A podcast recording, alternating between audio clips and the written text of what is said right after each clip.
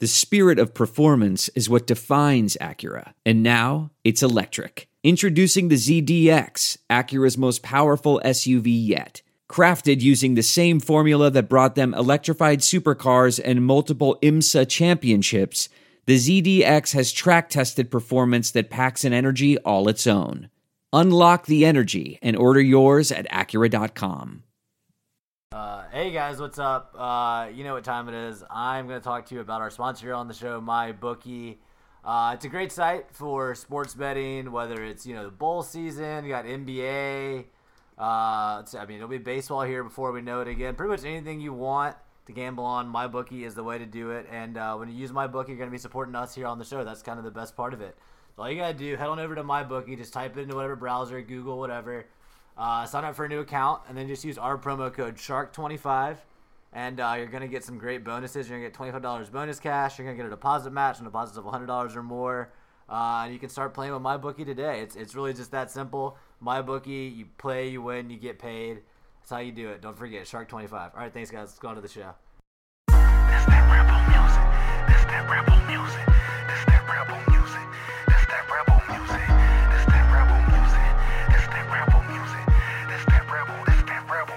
Welcome to Land Sharks After Dark, your weekly dispatch from the dystopian reality that is Ole Miss athletics. Very special episode today. I, of course, am your, co- your host, Justin Sanders.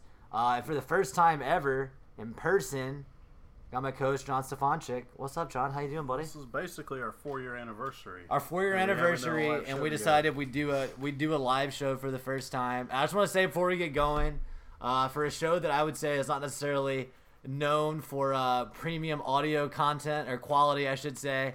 This uh, this might be our worst episode ever. So excuse all of the uh, the chair noises you might hear, uh, any of the inconsistent levels. Co- yeah, we're uh, you know we're, we're we're learning how to do this for the first time. Usually we record on Skype, a little behind the scenes, but uh, you know John not only back in the United States, he's here in Mississippi with me in the Land Sharks After Dark studio. First of all, what do you think? Palatial digs we got around here. We got us. It's solid. It gets the job done. Yeah, exactly. I mean, our sponsors, you know, but they put us up here. They pay for, uh, you know, the Solid, not spectacular. More investment in the equipment that matters, such as right, the, exa- microphone, as the high quality equipment. some Exactly. crazy fireplace. Maybe I wish Ole Miss would be more efficient with their booster network. Like That's this. right. Exactly. Land Sharks After Dark. We uh, Invest we in the assets. we run a an efficient operation. Absolutely. But uh, so happy to have John here. We just had a lunch at a Jackson establishment. Keifer's had a Paul Catul, friend of the show. Uh, you picked him up from work, right? That was Yep, real. That was yep, real I nice of you. chauffeured him. chauffeuring him around. Uh, but yeah, so I mean, obviously, John says coming into town. Figured, well, hell, we got to record this podcast that we do. Like John said, four year anniversary. Well, what a four years it's been. Should we talk about that first? The the I- I'd say we've seen the highest of the highs and the lowest of the lows for Ole I Miss mean, in the last four years. a few days before the Peach Bowl in 14, which was. Mm. It's interesting. That was the peak of the freeze era. He had just shunned Florida basically to Probably the, at that then the next year, beating Alabama in Sugar Bowl the year after. I would say that was in the middle of. I mean, 14 and 15 were the two best absolutely, yeah. Mm-hmm. Ole Miss teams that hell we'll probably see for. And of course, they still they still had their signature losses. They Uh, had their screw ups. This was before the 42 to three no show in Atlanta. Right, and we, But- we came out and said that SEC defense is gonna that's gonna show TCU Yeah, what's Bo's, up. Bo's going to put points on the board. Oh, yeah. To, uh, Cody Core and uh, oh Quincy yeah, had a boys. and I mean after after thirty to nothing against Arkansas, I think we should have known that that wasn't what was gonna happen with that offense. But that you know, typical Ole Miss fashion, the Egg Bowl made us think something was going on that wasn't going on, just like last year with Matt Luke. kind of foreshadowing. Yeah, it really, it really was. I mean, that was the Egg Bowl where you had uh, the Jordan Wilkins pass for a touchdown. You had the Jalen Walton like 95 yard Yep. touchdown. So that was definitely definitely had us thinking, oh well, you know, maybe they'll actually show up in this New Year's Bowl. No, not at all. But you know, Freeze lived us another day. Had a, had a great start to the next season. Beat Alabama again. Uh, you know, like I said, some some typical Freeze the whole offseason stumbles. saying 15's kind of where the stars would align. We thought, And yeah, yeah. whole Laremy Tunsil gets suspended. Agent, stepdad happens in July. I don't really know what to think about the season at that point. his eligibility came. Really, his eligibility didn't really come up till right before the first game, and then we Right. were like, well, maybe it's a two game, and then Alabama went, and then really, And then when you beat Alabama, you think, well, hell, we don't even need Tunsil. We'll do it without him. well, but then, then, it was so then they do that they they come out flat as hell against Vandy the following week, Right. Squeak by a win. yeah, barely. And then he wasn't back after four games because Gurley had gotten the jersey Right. suspension four games the year before, and once once it went past four games, that was when you knew something, Something was going on. was just a. I mean, honestly, in retrospect, it's kind of crazy he came back at all. You know, with as hard as the NCAA Yeah. ends up coming down on Ole Miss. We've never thought about it that way because we had our fan hats on. Right, time, we were just like, he has to come back. There's the no NCAA way. let him come back? I'm honestly shocked that they ever did. I mean, I think I, I think if it had been a year or two later, when the investigation was really in the thick of it, I doubt that he ever would have played again at Ole Miss the way things were going.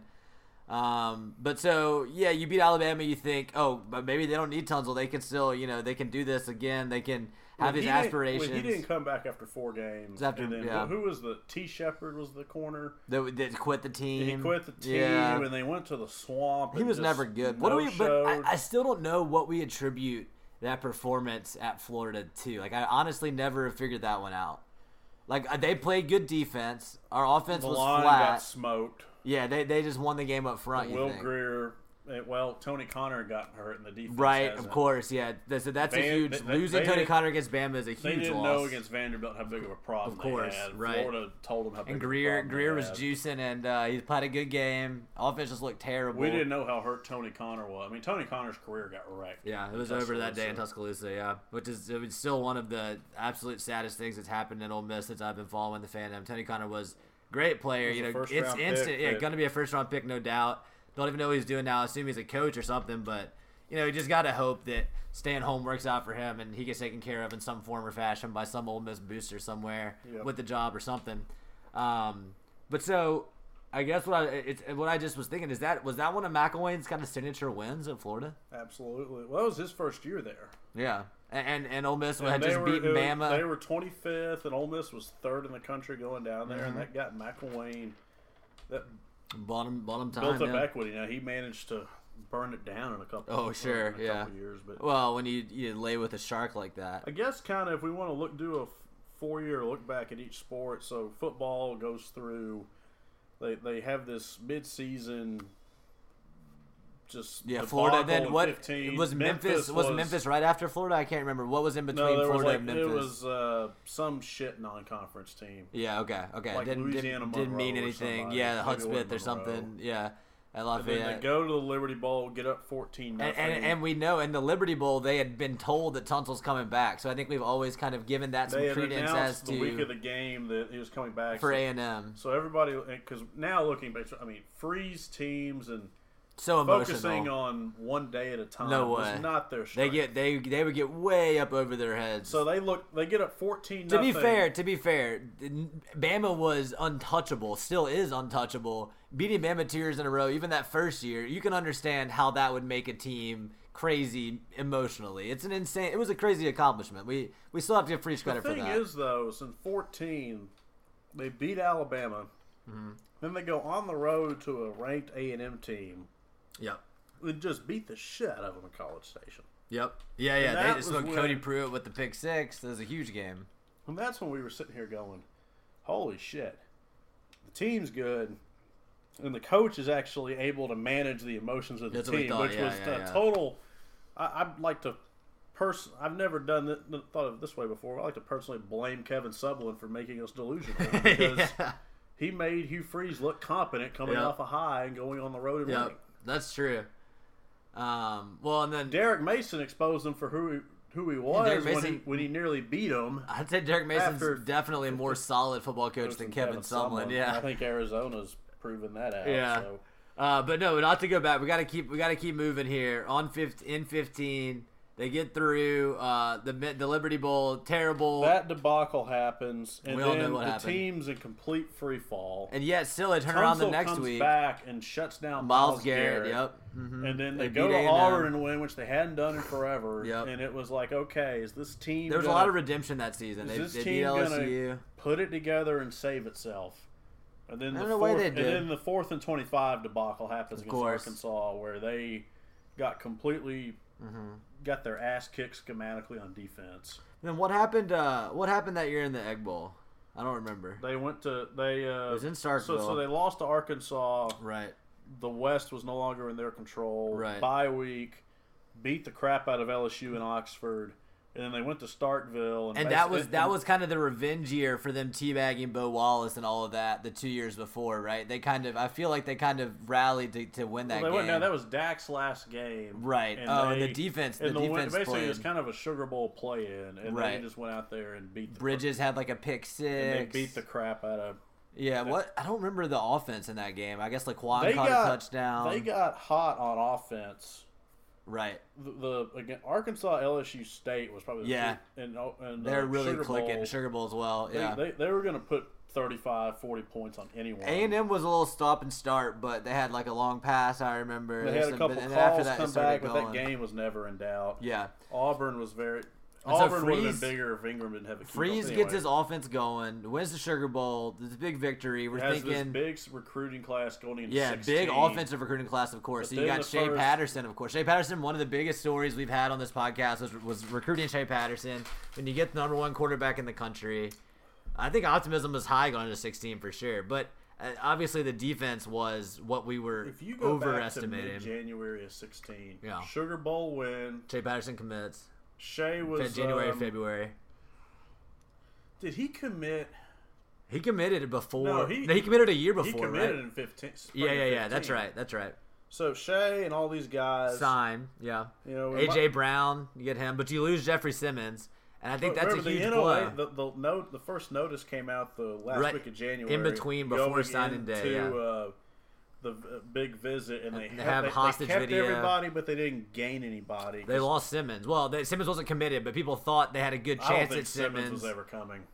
No, I think Simmons was always probably committed to state, but he was telling Alabama and Ole Miss, "I'm coming," Yeah. so that they wouldn't go after him Barney super hard. In my opinion, by how whatever happened yeah, there. yeah. Obviously, Um, we haven't even we didn't even talk about Leo Lewis the year before. Of course, at the time, we've gone through. at the time we didn't know what all was going on behind the scenes in the Leo Lewis thing. We thought it was sketchy. We had no idea there was recordings being made of his mom and all that shit and and obviously and all the stuff that was going on. But so yeah, we're in we're in we moved past Sunday 16. You get a great offensive class, but th- what happens then? Nobody's talking about defense suffic- insufficiencies, and then draft. the night draft night happens. happens. And that kind of changes the Ole entire atmosphere. Sugar Bowl cloud high. We haven't been here since Archie Manning. I mean, we're, we're at Archie Manning. Well, they're high on the Sugar Bowl. Nirvana. They quickly go to a gas mask high and when, then at they draft got night. yeah, a different high. Yeah, so it's just They weren't it- breathing oxygen anymore. And if you, I, I think, I think, as Ole Miss fans, we had all been looking forward to draft night 2016 since that 2013 signing class. We thought this was going to be even more than beating Alabama, perhaps. Kind of the coming out party on the national scene, where Ole Miss has all these guys go in the first round, and yes, you get three guys drafted in the first round. But Mm-hmm. That you, was supposed to be You, you mentioned night- free fall. We forgot. You know, Nkemdiche had already free fallen out of a hotel window before this. The draft class was just being tanked, and then of course, go ahead. well, draft night 16 was supposed to be Ole Miss is going to establish itself Right, and, and they're here to stay. as a top 15 program, and it's here to stay. right. and it totally blew up. And then, you, and then it, I mean, it's amazing how it went. I mean, they got this close, and you know, I'm holding my fingers close together, like an inch apart. Yeah, we're, we, we can see not- each other, not so we watching can. this on ESPN 20, Right, exactly. We're still working out that agreement, but um, On Twitch.tv. exactly. But they um, they were so close to being established, but it turned. But then you had draft night blows up. And obviously, we talked freezes, about. freezes, and then over the next 18 months, you have Freeze's personal life blows up. Uh, the, cha- the new chancellor they hired was a no, not even flop. not even 18 months, right? Did Freeze Um, Freeze was it was July- it was it was that later that 17. summer, right? Oh, was it no? No, it was a year. No, it was July. It was July of 2017. Oh, okay, okay. Oh, right. Because so Freeze Freeze coached the the year that we're about to talk about, where they beat Where Georgia. it was all this big. They uh, they blew a Yeah, they blew that's a big right. lead Freeze coached Flor- a five they and seven. 22 point lead against Florida State. They blow a. Tw- they had their nobody beside nobody so had he follows up 10 and three with five and seven, basically. Is what Yeah, we- yeah. and he had Florida State and Bama. He was Right. up by three scores in both games. He beats so- Kirby, but yeah, and, and he really, yeah, he really had Bama uh, as well. But of course, I mean, holding on to a lead against Bama is, is but they had no defense. But yeah, so so draft night happens. We talked about draft night. Uh, I think that really takes the air out of kind of that Sugar Bowl hype. But you're still thinking you know, we got all these new guys coming in, but like you said, the defense was a way bigger problem than we ever expected. He burned Shea's red shirt to go beat A&M. Right, and so, but so that year, the five and seven year, Wommack is still the DC. Yes, yeah. Yep, they fired him right before the Egg Bowl. They got Right. beat by 35 points in the Egg Bowl. Sounds familiar, right? At Sounds like an egg bowl we've we've experienced recently. Uh, yeah, so that, that whole season somewhat unremarkable. We're, but Ole Miss fans are still thinking maybe Shea Patterson's the great white Okay, savior. you got Shea, you saw Burns is Flash, red shirt. He beats A and M. But the recruiting class was a debacle because everybody Yes. knew the. I mean, the NCAA fire was really raging at this point. Yeah. So it had been a year at, at on that time day. It had been a year since the new notice of allegations. Uh, was that is are we getting the timeline right on that no, that new notice of When allegations? did the second NOA come out? I'm trying to. Yeah, I think we might. I think that maybe that came out after the twenty They uh, had the 16 hearing- season. Before Cal in 17, Right. which means the second NOA. I think it might have been out- January of seventeen. I think it was before between the season and signing day in 17. Yeah, so that's we we were we got that a year off. Uh, we're doing a four year retrospective here. There's gonna be some. We're getting it all sorted out in our heads here. Well, it's just crazy to. I mean, how this is. It went. It went No, right. Of course, it had to be because so the the new NOA came out about eight months after draft night. Because obviously, draft night, people said reopen this whole thing because you had the text messages posted and all that, and uh, Tunsil saying I'd have to say yeah to being paid and all that, whatever you want to say. Yep. Um, so now we're after that five and seven that Freeze rolled. He had to make staff changes. He's got he's got Longo coming in now. He's got McGriff coming in now. The recruiting class is nothing. The defense is terrible. New NOA comes out. We get the hostage video. Uh, moving through an off season, pretty rocky off season. Obviously, Freeze does Freeze things that summer. Goes SC Media Day, says I'm I'm confident in my job. Resigns what two weeks later or something. Yeah. I mean, still thinking back. I mean, that's that's got to be one of the most memorable and shocking episodes of the podcast we ever did. Where we're sitting around. I think we were maybe already gonna record. That we're sitting around and stuff starts coming out. People start reporting. Freeze is gonna resign. We don't really know what's going on. We get a bunch of people together. We do a big Skype call. I Everybody's remember talking Freeze about it. resigning, and I. We were happy about it. That's kind of how this group text got started. Yeah, exactly. Because I it said everybody ins- that's ever right. on the show, if you want to come on, because That's right. Because it was just it was just insane. We didn't It- want to pick just one guest. breaking true breaking news coverage on the podcast that night got it out um, and, and it was just crazy and then i think we were all just kind of shocked from there you know matt luke becomes the interim it makes sense to have him be the interim they go six and six And we already still, mentioned they, they can't get an NCAA ruling. yep Luke gets the job after going and breaking Fitzgerald's leg at Starkville. I mean, yeah honest, just an that emotional an emotional egg bowl And- win. And then the, the defense is still not good obviously the fan base has been fractured ever since and continues to divide. I, I mean, I, I would posit that the fan base has been reeling and, and just taking blow after blow since draft night. Draft night was, and even before then, those losses, obviously, you got used to the gut punch. Yeah, look, because there's a lot of events, but draft night was when it went from Since draft night, it's been it five and seven, kinda, six and eh, six, five and sloppy seven. on the sides to oh my god. yeah, th- since draft night, it's been in free fall. I would say That was Jimmy's. I mean, that was where Ole Miss's incompetence sucked Jimmy Sexton into his Yeah, that's pretty his bad. worst moment as an agent. no. So sorry, I got I got that backwards. Draft night was after five and seven, right? Yeah. No, it was no, it was after 15. Oh, it It was, was after April Sugar Bowl. Okay, 16, right, yeah, right, it right, was right, after right. Sugar Bowl. It was on the before. So since draft night, right? Five and seven, six and six, five and seven since then. Uh, yeah, and things have not have not turned around. You know, we we're pretty much up to, to modern day here. Obviously, you said we, we hired Luke. Uh, we just had an episode last week about how signing day was a flop. John, you weren't here. Uh, you got any thoughts about another another Luke class? You Nakobe guys- Dean, shocking that he's not coming. Right, another Cam Akers. I mean, the optimism got out of control, just like always, right same beforehand. shit, different day. And Nakobe, you know, in with kids, in-state kids, it always gets squirrely at the end. I mean, CC Jefferson's felt like he was gone for a while and ended up going to Florida. But he was from Florida. But yeah. Yeah. But the fact. The fact that State and Ole Miss let Georgia come in and get Nakobe Yeah. Dean's really Well, I think I mean I, I think it's open season. Jones. I think it's open season right now on Mississippi recruits. It has been for a while. Um, on the last big Mississippi recruit that went in state was Simmons, right? Uh, I mean, I might be forgetting someone that state signed, but I think Simmons is the biggest recruit state Oral Miss has gotten from Mississippi in a while. Yeah, AJ Brown at the same Brown, time. same time. Alabama wanted both those guys.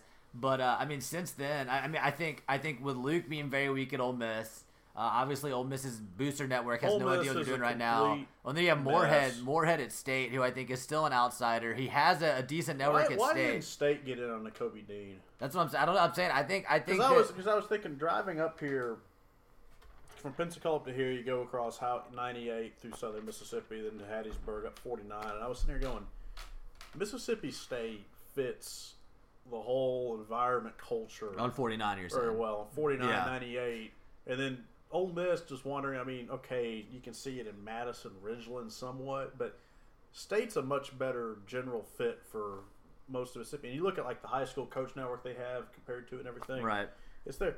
So why the hell can't they get it? They were never even in the game for a kid from Horn Lake. You know, State Which- State does well with I'd say like the top eight Mississippi guys, but there's something about that the top one or two guys that I think both Ole Miss and State struggle with. And you know, Ole Miss for a long time was getting the number one guy consistently, and that was kind of a narrative around it. But that slipped, obviously. Those but, days have but passed. when the number one guy is like really a top, a bona fide, like this Yeah. guy's going to be a really good yeah, top I think Simmons was number player. one, and then Simmons was. and Cam Simmons- Akers, obviously. well, Chris Jones got hid. Yeah, If yeah, Chris yeah. Jones had been discovered six months earlier, the whole world would have been on him. yeah.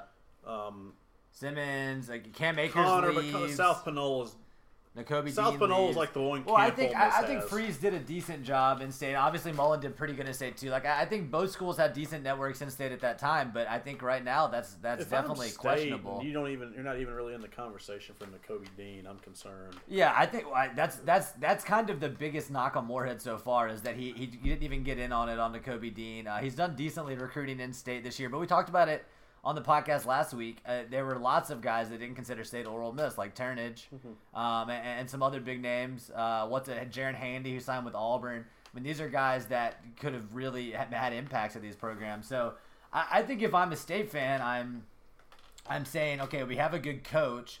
We have to invest in the network around him. They hired Tony Hughes, put him on staff, which is a smart move. That's the kind of thing that I think Moorhead needs at state to be competitive. And then you turn around, you look at Ole Miss.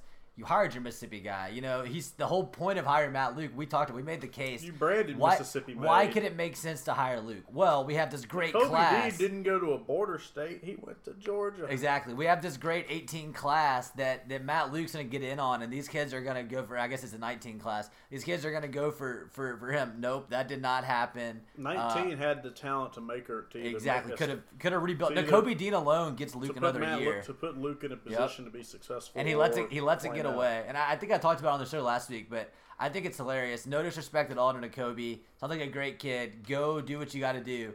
He was it was so transparent at the end. Like he's giving interviews where he said I was on my phone an hour up to it, like fielding text messages trying to decide. Yeah.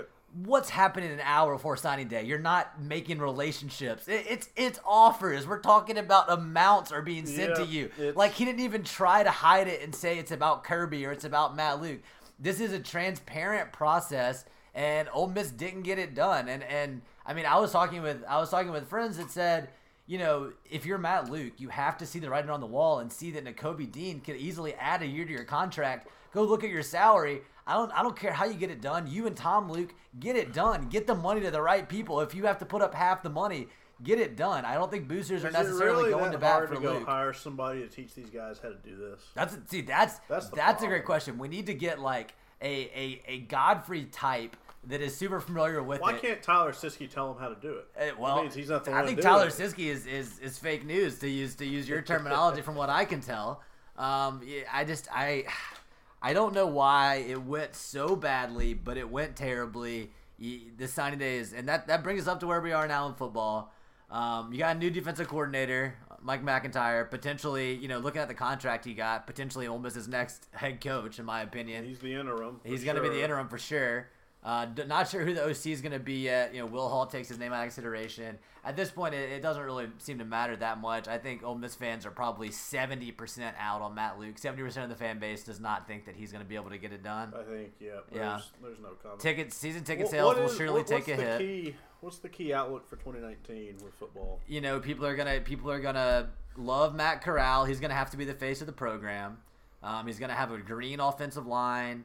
Defense, I think, will be I think improved. Matt Corral could have a bad year because Very he's got new possibly. The offensive line is rough. line. I think he's a good player, He but seems like he's got talent, but he's not. it's going to be rough.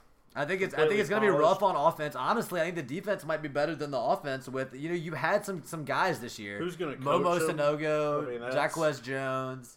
You had some decent players on defense that I think should improve, and they're going to I have mean, better taking- coaching. If they don't get this OC, if this OC get hired, can't Yeah. really coach. This is going to be a disaster on offense. yeah.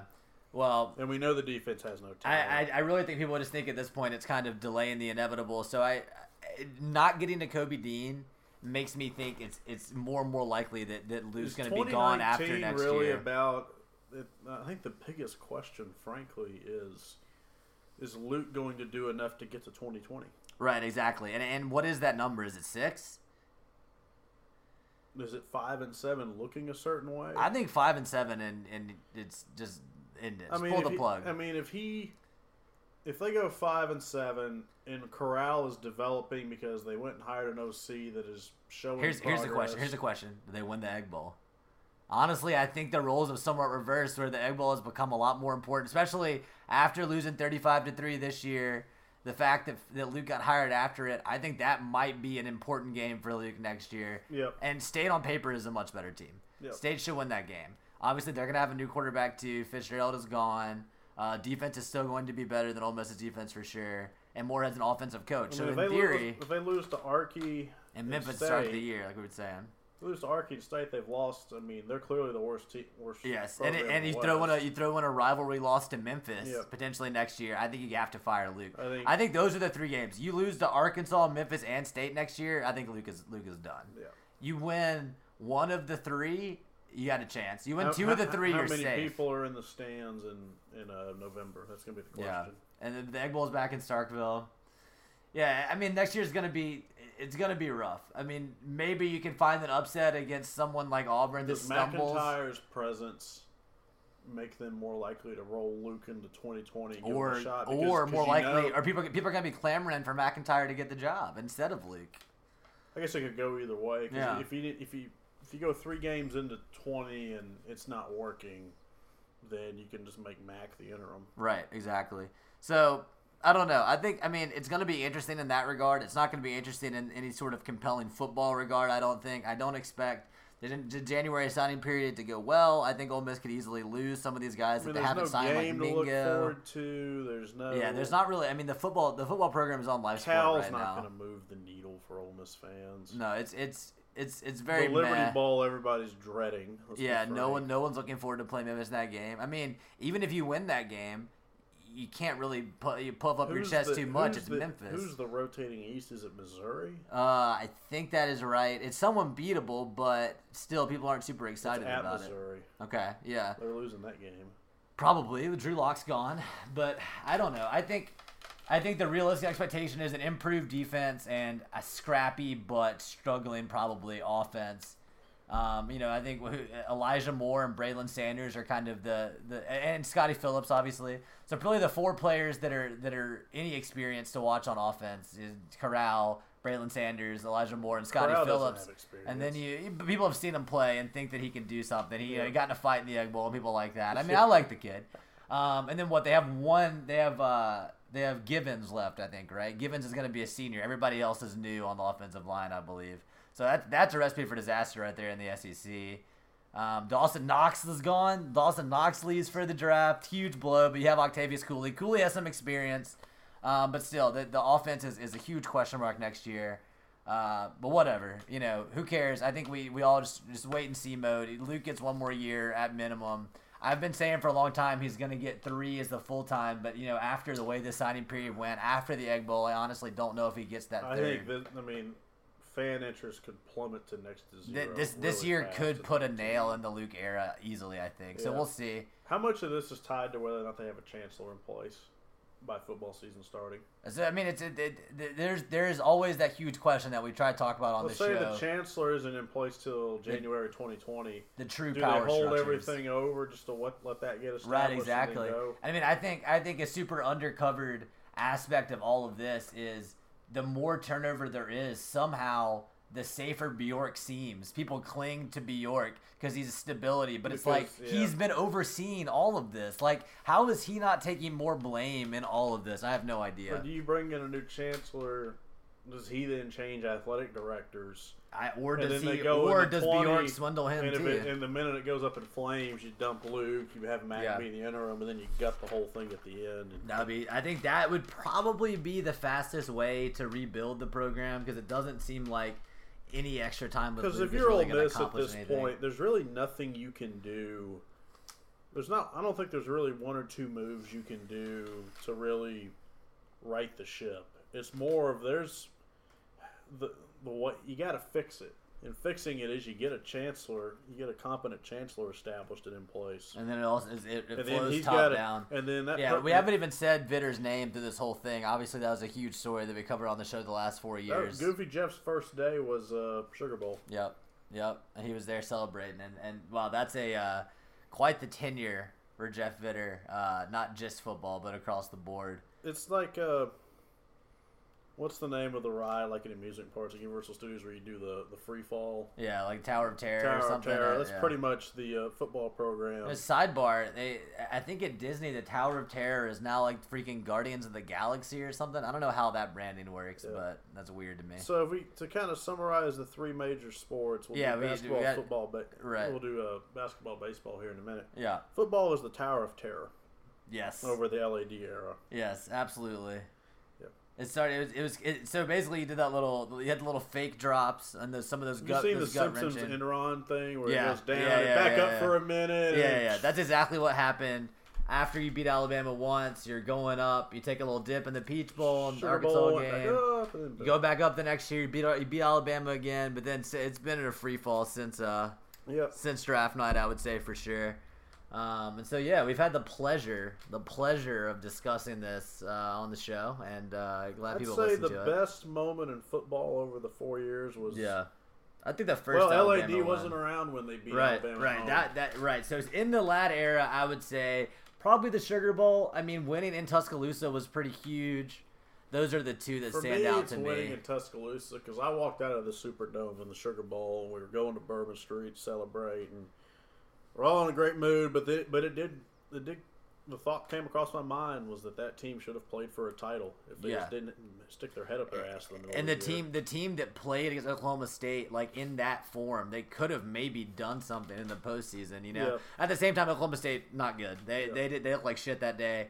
They they were completely done with the season. I would say. Um, yeah, I mean that there's it, everything. It's, that's kind of the freeze era in a nutshell.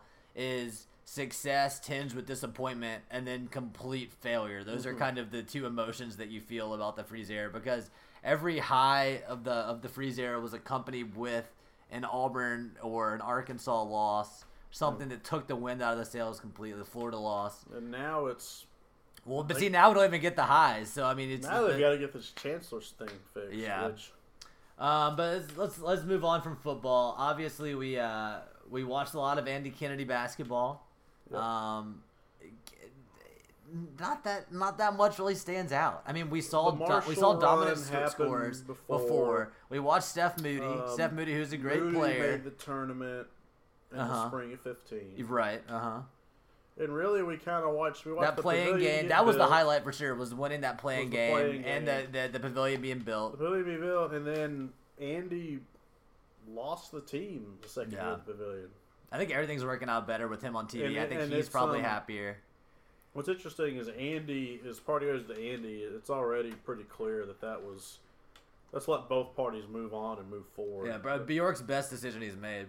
Yeah. Versus if you look compare it to football, make it real quick. Like No keeping clean keeping break, Luke yeah. and keeping the freeze remnants has not given the break needed. But Yeah, the the Kermit the Kermit move, which has been definitely the biggest basketball development, uh, other than building the pavilion that we've talked about on the show. Uh, and so far, I mean, it, it's pretty interesting. They're they're doing well this season. Uh, the team plays hard. I think if he gets some recruits in, and here's kind of where you know you start trying to read into what's actually going on. Can we take some of this money? We're clearly not spending on recruits for Luke. Can we help Kermit get some size in the post? Like, can we, you know, put some money towards basketball for once as Ole is it as simple that Kermit knows how to close recruits better? I don't know. I, I, I- don't know. I think Kermit knows how to coach. He knows how to, to, to get a team motivated, and uh, and I think that's going to pay off if we can get some good players. And we were talking at lunch. You know, the SEC is, is insane this year. I mean, Tennessee is a top five team. Kentucky is Kentucky. State's very good. You got Pearl at Auburn. Tennessee, Auburn, Kentucky are all top fifteen. Yeah, really good. It's. State's top twenty. Uh, they're- it's it's legit. Um, and then of course you still have Florida in the league, and then you, Georgia hires uh, Izzo, right? Or uh, No, it. Uh, and, yeah, what's his face? The uh, the guy from Indiana. oh, Tom Crean. Crean's at Yeah. Georgia now, right? And then uh, so there's there's a lot there's a lot going on in the in the league. Um, it's going to be exciting SEC season to play for sure. I don't know how Kermit te- how Kermit's team is going to do, but have a lot of big games in there, and then you If Kermit Iowa can make State. the NIT, it's a successful. It's a success because and, and, and I think he's moving in the right direction. I They were th- picked dead last. He They're be- has- I think they're better than dead last, probably. yeah, I think so. He has players looking improved, whether it's Olejniczak or uh, Yeah. Breein Tyree looks very, very good, better than he's ever looked. He He's a team leader now. I think with football being a mess, if Kermit can, it's actually an opportunity for Kermit to kind of elevate basketball because the fan base. something What one thing we know about Ole Miss fans is they're gonna rally around when football isn't winning. They're Foot- gonna rally. football's fucked up the next two years. Yeah, is what we basically just said. Ole Miss fans are desperate for wins. Baseball, People are- you don't like it, but baseball is going to be paranoid when June rolls around. It- baseball people people are tired of touching the hot stove when it comes to Bianco teams. They're- Everybody, they're, scarred. There, there's enough. There's too many. There's a enough of the fan base that is going to be. Let's see what happens in June with baseball. But the thing about baseball is the stadium's going to be full. Uh, Baseball is a It'll lifestyle be full, thing but Oxford. it won't. But Kermit has a chance to get uniform For the first time optimism maybe around basketball. since like the '90s, right? where it is the most positively perceived sport. Yeah. You have a nice Yeah. building. Yeah, You have and you have somebody that, frankly, Kermit. I think Kermit understands. he understands Mississippi, he understands fan he base. understands the fan base. Yeah. and that's key. I think when students come back after you know Ole Miss's eight week But recess, Kermit, but Kermit can say he doesn't have to play the "I love Ole Miss" card. I love Mississippi card, which is because he's being a state. right? You know, it's worked out remarkably well for him being a state alum. That he's managed to make it People where they'll talk about a- that. Yeah, absolutely. He's got a. He's in a unique. It's actually kind of. It puts him in a unique spot to, like I said, make. Freeze almost got there, and then right up- until draft night to make the step change on football where it's stuck. Freeze Ker- still had enough of the base. environment to do that here over the next year. Right, and I think I think I think Kermit is building his own fan base among the Ole Miss fan base. But the thing about Freeze is, even after draft night, even after five and seven, if he hadn't fucked himself over, he could have coached Ole Miss for five more years. People, Ole Miss oh, fans He love coulda- He could have. And, and, and He was Freeze was damn close to being here for twenty years. yeah, if he if, if he if he wasn't such a personal Kirk dumbass, of, uh, Yeah, exactly. So, but I, I think I think Kermit can build up that goodwill for himself. Uh, I it does seem like this is kind of a destination for Kermit. He's gotten to, and the fact that the SEC is elevated in basketball. You know, he made the jump finally from Middle Tennessee after so many years Mm-hmm. being there. I, I feel like he might be in for you know upwards of five years or more building this program. It seems like so it's a positive development. I give Bjork credit for that. I think he should have been fired before he had the opportunity to, to hire Kermit. Honestly, for lots of other things we've discussed on the show ad nauseum. But uh, you know, it is what it is. Basketball is in a decent place. Like I was uh, just to finish my thought from before. I think once the students get back in there, they're gonna have really good crowds for these SEC games against big teams. Um, even if they lose, I think they'll be they'll play respectably enough that people won't won't quit on the team and, and, and sell it out. So basketball of the three, and it really I think baseball is its own animal. We're about to talk about that. But of the of the three, I think basketball has the most kind of unbridled, upward, optimistic trajectory right now. Baseball at Ole Miss, they make the transition. Well, ba- let's even really this this podcast kind of got started in right field in some oh, sense. Oh, absolutely, yeah. That's, It's that's kind of we, we would hang out so there, Baseball kind of has its own role in the history. and that would have been the year 13 before Omaha, right? 2013, Yep. Yep. 2014 mm-hmm. was we were out most games in right field. Right, Thirteen for me because I, I graduated and left Graduated fourteen, but I was I was definitely watching every game. We were talking about all of and them. you were but, up a fair amount in 14. Yeah, that's true. but Um, in 13, we were out there pretty much every game. Even midweek games, we were out there. Yep. And obviously, if you if you go to a baseball game ever, but especially if you ever sat in the outfield at Ole Miss, I mean, it's it's one third the game and two thirds the people around you and hanging out and, And- drinking beer and in chilling. right field, it's that was really a, a good era, like, probably its best era that I've seen. It's super crowded now, which almost makes it worse. It's, it's gotten worse. yeah, it, because the crowds are huge, and that's it makes it's it too huge, and then just hard to watch. fan IQ has Yeah, gone it's down. way It's down. not- it's a social outing it's sure. purely a social event where it was a mix of. But tell if if Bianco and Bjork can can harness that and use it to make the program better, more power to them. You know, Yeah. get make money off of it or whatever. But for the average fan out there, it's hard to watch baseball in right field right now. But back then, it was a much more dedicated following, smaller following, Yep. especially for a midweek game, something like that. It was a good sized following, and you had and Sundays were always. You Yeah. had the people. You had a decent crowd, but everybody out there wanted to be out there and Yep. really got after it. So that was, I mean, definitely fond memories for sure. And then you know, Bianco kind of crescendoed into you know Omaha, The 20 obviously, in The fourteen. 2014 team, um, we, it was it, 2014 was really a. I mean, it was before the era of this pod, but it kind of since the, the roots kind of got it, found. it I'm, kind I'm, of kept. It, I'm going to include it because it's worth talking. about. and it got the momentum up that we wanted to start a podcast. because they went and signed a top. 2011 was a top two or three recruiting class in the country, and Mm-hmm. that that talent didn't materialize until 14. I remember former g- guy, that's been- uh, guest that's been on here multiple times, friend of ours, Austin Miller, and I went through that team before the season and said there's no way they can win more than 18 games. Like that is impossible. They went 19 11 and won the West. Mm-hmm. yeah, and it But finished super everything kind of lined up. Chris Ellis got healthy and was an ace. Christian Trent showed up from somewhere, and all of a sudden he was a, yep. a great number two. Sam enough to be Smith Friday. was- got hurt there, up and down as a three. Um, Laxer materialized into something fairly dependable out of the pen. He had Austin. Wyatt Bousfield, Short was you know, terrific. uh, we, I think we've decided unsung hero for sure in that Um, lineup was um, the freaking who Bra- about Anderson? Is that I'm thinking of? No, the Braxton Lee. Braxton was- Lee's a great leadoff. One year. who am I thinking of? Not Will Allen, but They the, haven't had a leadoff hitter the past nine years outside of Braxton Lee. Yeah. Uh, Bousfield was two. Who, who are we forgetting? Austin Anderson. Is what I'm trying to say? Austin uh, Anderson was third. Yeah, and he was really good and didn't get as much credit for that. He's Yeah. the one that hit the walk off on the intentional walk, Yeah. right? Which was a Yeah, huge moment out him. there. Um, yeah, so that team was just solid top Who to the bottom. hell hit cleanup? Why can't I not think of Uh? Will Allen.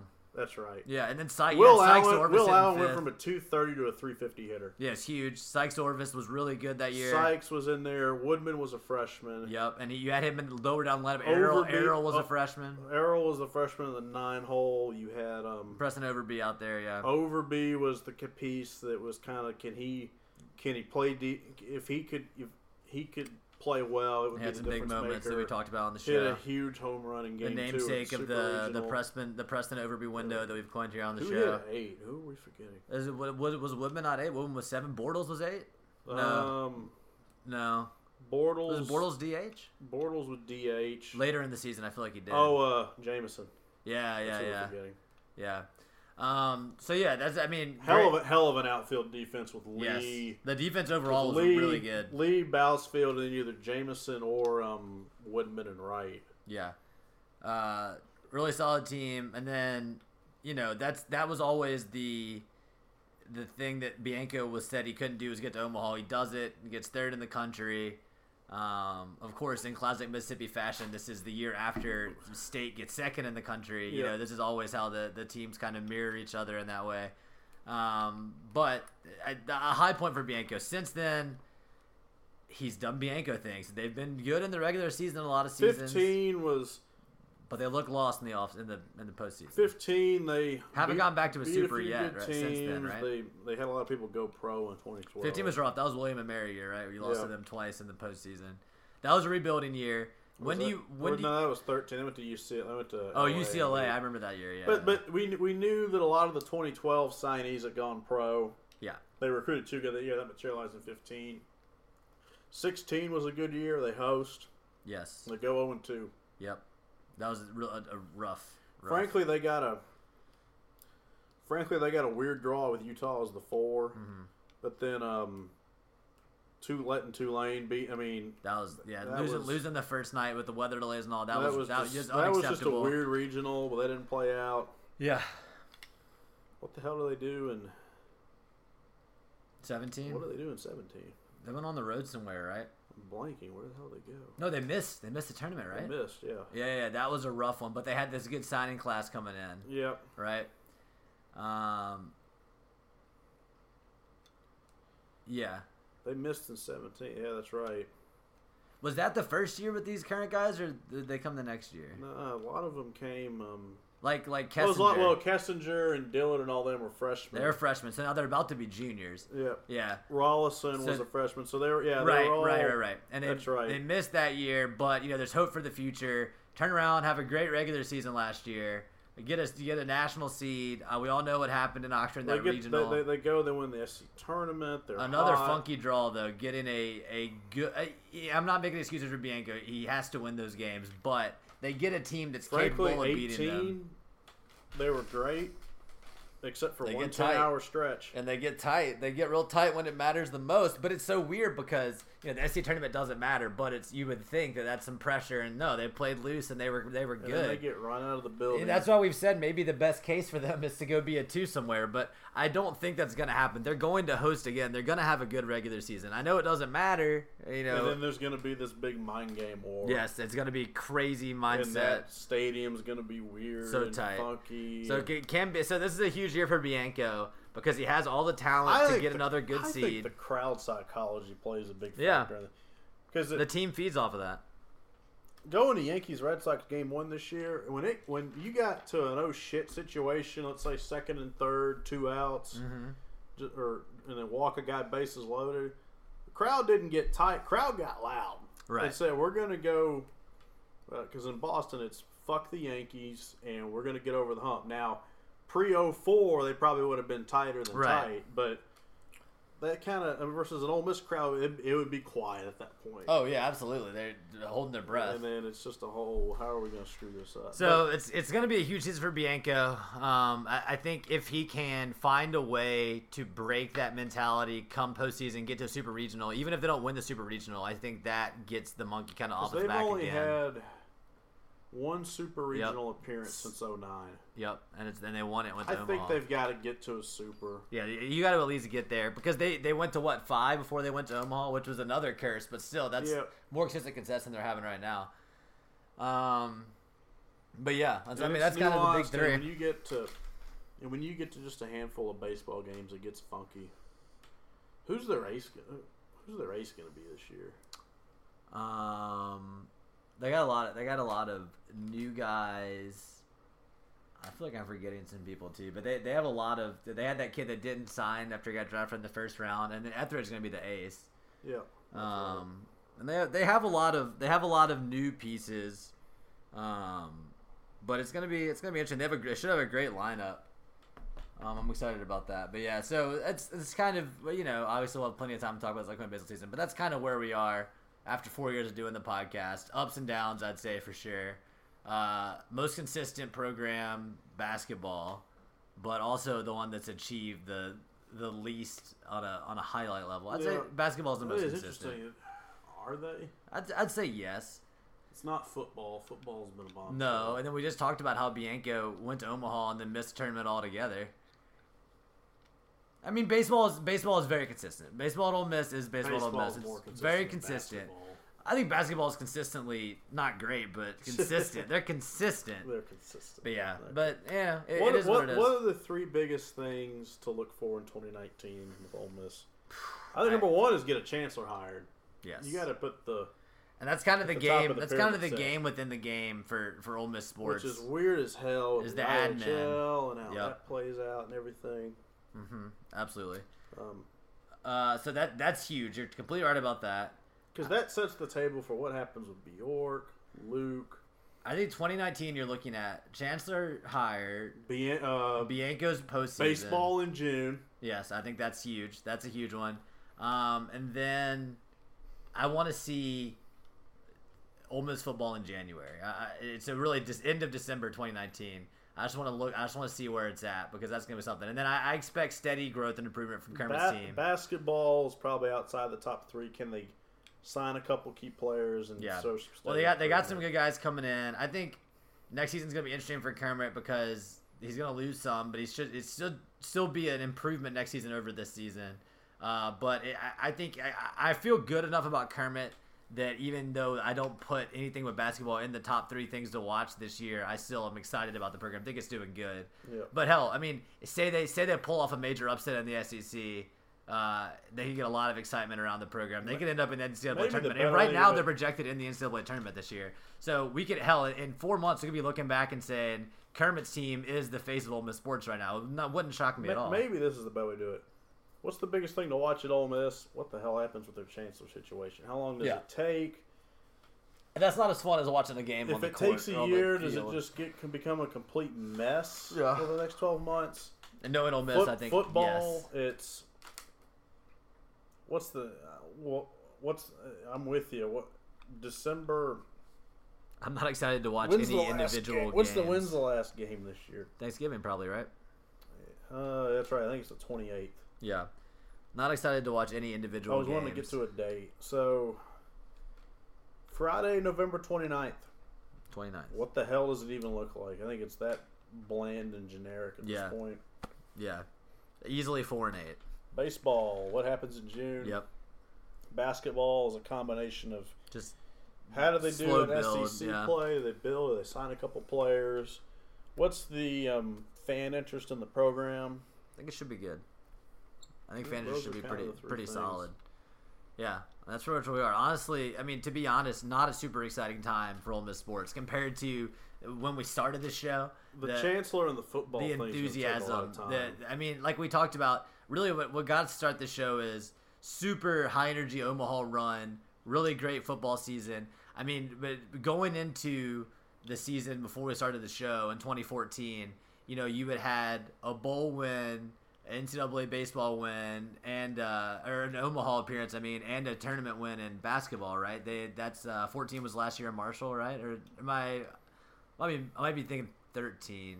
There was there was consistent winning, Fourteen, consistent winning in all of Ole Miss's programs at that time, basically. yeah, because fourteen you had Access Bowl, you had Omaha, Right. There was it was and 14, 15 had NCAA had a basketball tournament, right? yeah yeah. So so we yeah enthusiasm was high. I think you know if you're if you're a super Sisters Ole Miss fan, you're hoping that we end the show soon because damn this is not it's not been great for uh, Ole Miss's luck during our tenure has Maybe not should been take- so go on good. sabbatical, kind of like That, uh, success. no, but that that would be against our uh, our true feelings, which are that uh, Mm-hmm. Ole Miss is fun to laugh at. I mean, I think we've we've enjoyed breaking down the more miserable aspects of what's happened lately. I mean, Mm-hmm. draft night, NCAA investigation, all that stuff was great pod fodder. Freeze, Mm-hmm. freeze, d- resigned in disgrace. These are these are all great pod topic. So hell, I mean, it's been fun. It's been fun. I've had a good four years, buddy. It has been fun. We'll keep going. Yeah, I'm glad we got Keep it to. I'm glad we got to do this for the four year anniversary. You gonna you gonna leave us uh, in this country again soon? I'm going over uh, last week of January, but just Okay, all right, week, okay. So we got some we so got some more time around, here. Yep. Yeah, yeah, yeah. Cool, man. Interesting to see what Kermit basketball opening conference play will be kind of interesting. Yeah. Just to, Yeah. is that going to And- materialize into something? And I expect just just like people are coalescing around the basketball team somewhat now, I expect people will get really into baseball because, like I said, when when Ole Miss fans don't have football in their lives, they latch on to any other sport they What can. What does the baseball pitching staff look like this year? Uh, There's a lot of talent, but yeah, a lot of it's news. It's going to Well, be interesting all- outside of of Ethridge and Houston Roth. Yeah, so we'll see. I'll we will we will learn more of what to expect of that baseball team as we get closer here and, and have better, more developed takes on it. Outside of, I think the lineup's going to be pretty good. A lot of returning guys, but um, hell, we'll see. Excited for basketball. I think we've got a basketball game coming up here soon. We were saying, I'm not sure what it is, but non-conference is getting Florida wrapped up Gulf pretty Coast soon. on Saturday. There you go. Florida Gulf Coast. That's that. Uh, they were the dunk, the dunk team in the Dunk tournament a few yeah, years yeah. back. Yeah. Yeah. What are they like? Uh, They beat Georgetown when they Georgetown was. what was their nickname? Like Dunk City or something? I don't remember. Something like that. Something good. Yeah. Well, hell, that's fun. Uh, all right. Well, something to look forward to there. Yeah. It's sort of a, you know, the four-year recap, mostly a downward, downward trajectory. But hell, you know what? We what can we do? We don't play on the teams. We don't do. We don't pay any recruits We anything. don't That's our screw any of problem. up, so. If you want to donate to our recruit fund, our GoFundMe, maybe that's what we need to do. Start raising money ourselves to pay these kids. I should have gone to Horn Lake, met with Nakobe. Nah, I'd work. I couldn't do it. Um, well, whatever. It's been fun. Either way, we've had a fun time. We appreciate you guys for listening so much. Hopefully, this episode uh, isn't isn't too hard to hear. I think it'll be okay. Um, hope you enjoyed uh, the last four years and, and, and hearing the recap, and stick with us for a few more. We'll see how it goes. Uh, maybe Ole Miss can can get back to kind of where they were when we started this show. That's what we're hoping for at this point.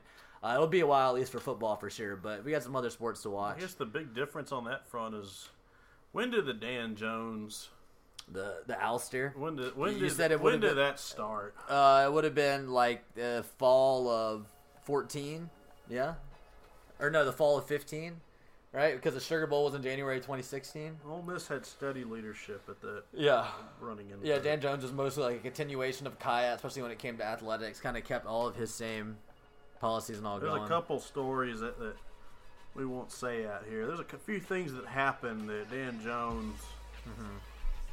Dan Jones contract not renewed the Clarion Ledger on March 20th, 2015. So that's the you know Yeah, before that. that's the as much the problem as anything. yeah, but before the Sugar Bowl season, exactly. Yeah. So and then Vitter's in place come January 2016. So I think yeah, that's I mean again that's something to definitely watch if you really want to understand what turns the wheels that turns the wheels when it comes to that kind of stuff. yep. Um, but yeah, oh man, Most underrated person in college athletics in terms of generating success for their program is whoever the chancellor for Alabama is. yeah, or the the yeah, the president of other universities, all that stuff. Yeah, they make a lot of big decisions. All right, well.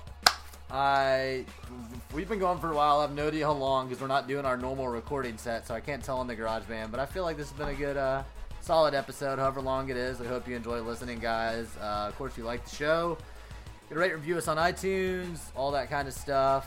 Um, you know, follow our Twitter account. Reach out to me and John if you ever want to, uh, you know, talk about Ole Miss or be on the show or anything.